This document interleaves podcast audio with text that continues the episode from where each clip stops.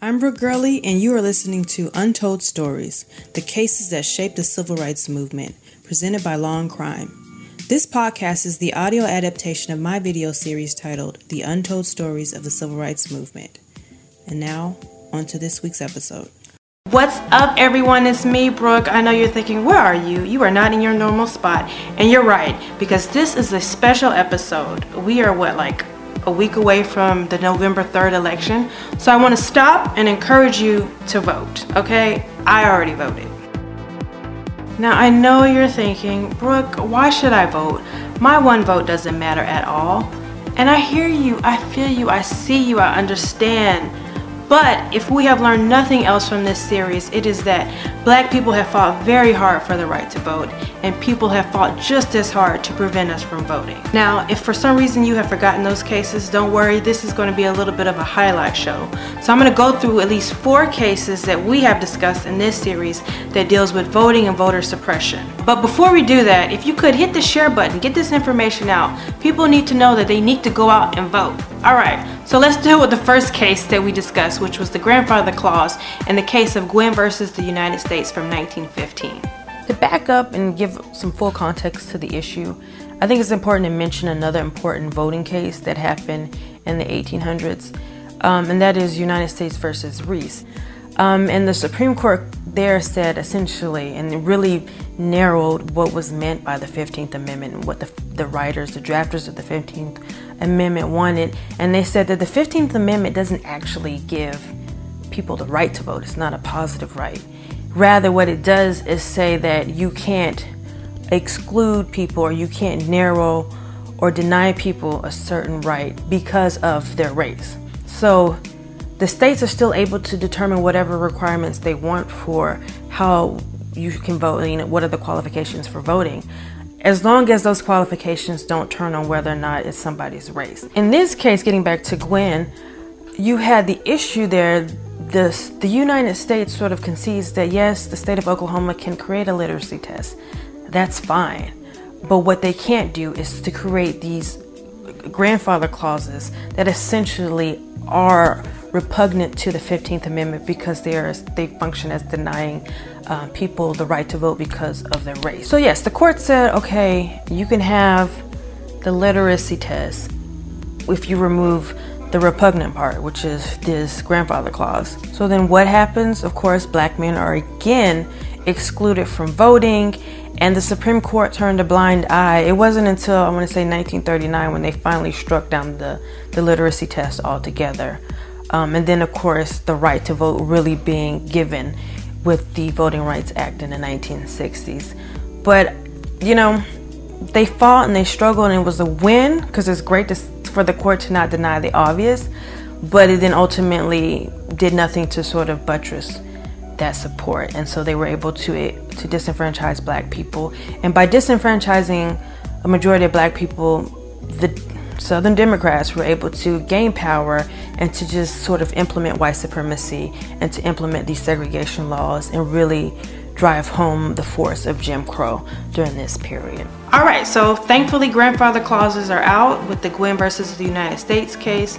Unfortunately, apparently, the 15th Amendment didn't actually give us the right to vote, but says you can't prevent black people from voting because they're black. Now, this brings us to the next case, which is uh, not really a case, it's an incident that happened election night 1920, so 100 years ago in my home city of Ocoee, where black people were run out when they tried to vote.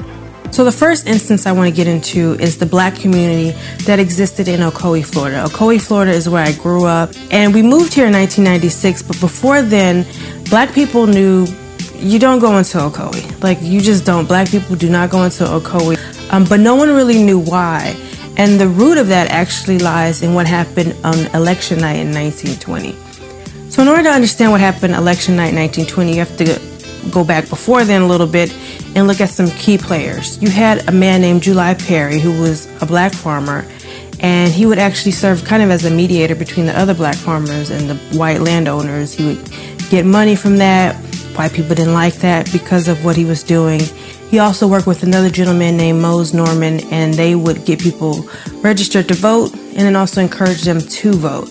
Now, you also had a lot of black people who um, owned land in Ocoee during this time.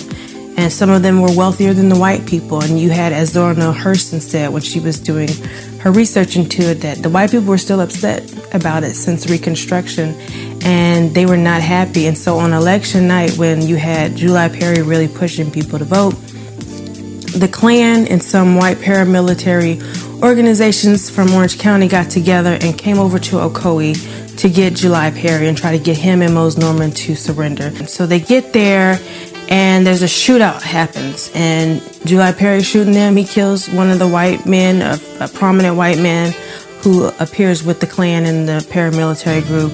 They have a shootout. Somehow Mose Norman escapes. No one knows what happens to him. July Perry, unfortunately, was lynched. One of those, like, they took souvenirs, if I'm not mistaken, from his lynching.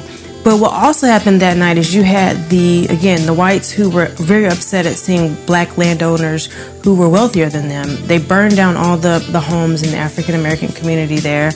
Um, and used it as an excuse. Even black people who weren't a, a part of what was going on, they burned down their homes, took their land, and even to this day, you have some some of the descendants of the people who own the land there having the deeds, but they can't capitalize off of it because it, it has been so long.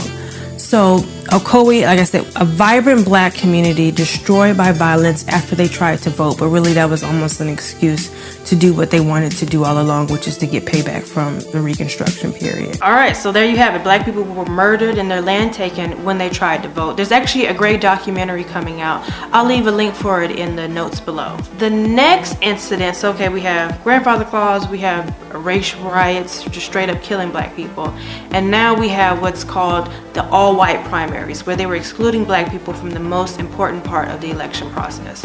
In the case of Smith versus Allwright from 1944.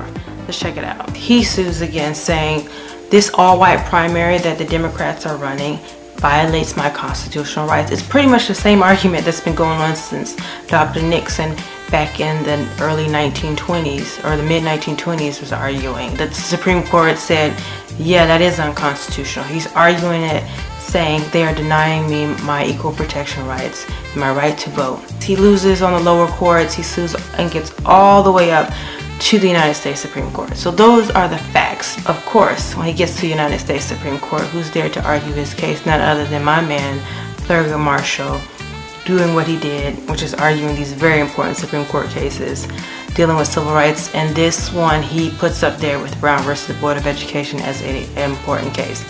The issue. The issue here is pretty straightforward, is whether or not these all-white Democratic primaries violates the 14th Amendment rights of Mr. Smith or Dr. Smith. The reasoning. The court found that this did violate the Equal Protection Clause of the 14th Amendment because there was state action. And the way that they got to that is essentially saying that the state of Texas is delegating part of its powers to the Democratic Party when they're allowing them to run these primary elections. And so if they're going to run these primary elections, they cannot do they cannot exclude people based upon their race that is in violation of the 14th Amendment. And even though they're a private party, what they're doing is conducting state business, and so they must conform their actions to the United States constitutional constitution rather. So Dr. Smith ended up being awarded actually damages and was permitted to vote. And this case actually had a very narrow holding. It was too limited to the state of Texas, but other states kind of saw the handwriting on the wall and got rid of these all white primaries or these white primaries. So then that led to more black people being able to vote. And that's why Thurgood Marshall's like, this was very important because it really paved the way um, to allow black people to engage in the political process. All right. There you have it, Smith versus Allwright, ending the all-white primary. Now let's go to the last case, the last incident that we have here, which is Gomillion versus Lightfoot from 1960. And this involved gerrymandering. So before you had this nice square district, and then they changed it to this funky 28 side district that included all the white people and excluded all but like five black people.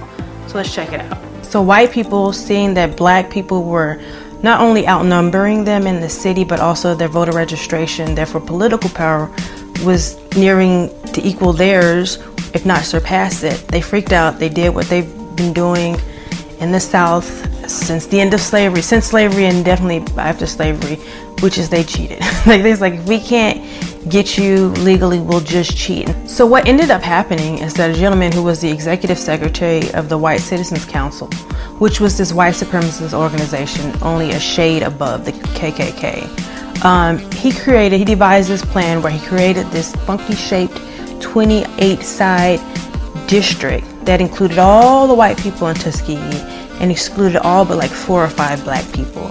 And Professor Gomillion got wind of this and he was like, oh no, no, no, oh no, no, no, no, we gotta stop this. So there was like a write-in campaign. They did a little boycott, but what he did too that got us here is that he filed a, a lawsuit against the city, against the mayor, Mayor Philip Lightfoot, and other elected officials or other leaders of Tuskegee. Well, the court agreed with the states in that yes, they have broad power in how they construct their districts, but the court said that power is not absolute. It still must conform to the 15th Amendment. You cannot draw your districts in such a way that it violates the 15th Amendment rights of citizens. And so, no, it's not an absolute thing. And then the court also said that this is not merely a matter of you doing engaging in a political activity that just incidentally disenfranchise black people, but rather this is a case where you are trying to disenfranchise black people and just incidentally you're engaged in a political activity. Don't try me. I see what's going on. All right, so that's a lot. So where are we? We have grandfather clauses trying to stop us from voting. You have violence, murder, theft trying to prevent us from voting. You have all white primaries trying to stop us from voting in the most important part of the election. And then you have just straight up gerrymandering funky districts to keep us out of voting. Now, why have I decided to highlight these cases a week before election? I think it's kind of obvious, but if not, let me make it plain. Well, I highlighted these cases because you have to ask yourself, if black votes did not matter, if we didn't count, if we didn't have any power in our vote, then why the grandfather clause? Why the violence and the theft? Why the all-white primaries and then just the straight up funky gerrymandering if our vote didn't matter? The truth is our votes do matter. We do have power. And that is why we must use it this election day, if you haven't already, we must go out and vote. And we also have to do it to honor the legacy of so many people who like we saw in Ocoee, died for that right, and people who were abused because of that right. So I say, use these cases for fuel to go out and vote, to honor those who came before us, to honor ourselves, and to honor those who will go after us. If you like this video, please be sure to hit the like button. If you want to see the full videos of the episodes I highlighted, you can go back and watch them on either my YouTube page or my Facebook page. Also, please be sure to subscribe to my social media pages. It's Paluki's World on Instagram and Twitter. I'm on Facebook, Paluki's World Productions, and I'm on YouTube. It's my name, Brooke Gurley. Also, I have a blog, palukisworld.com. If you go there and subscribe, you'll never miss an episode. And don't forget to subscribe to the podcast. I'm on iTunes and Spotify. Please leave a review. Five star reviews are preferred, obviously, and that helps people find the podcast and learn this great information. Until next time, I'm not telling you how to vote, although I do have some feelings on people you probably shouldn't be voting for.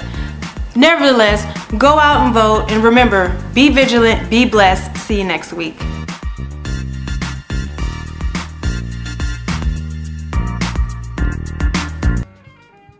To watch the video series that inspired this podcast, head over to my blog, palukisworld.com, and make sure you subscribe. For more information on the series, like how do you spell Paluki, please check out the show notes. Finally, Please be sure to subscribe to this podcast so that you never miss an episode.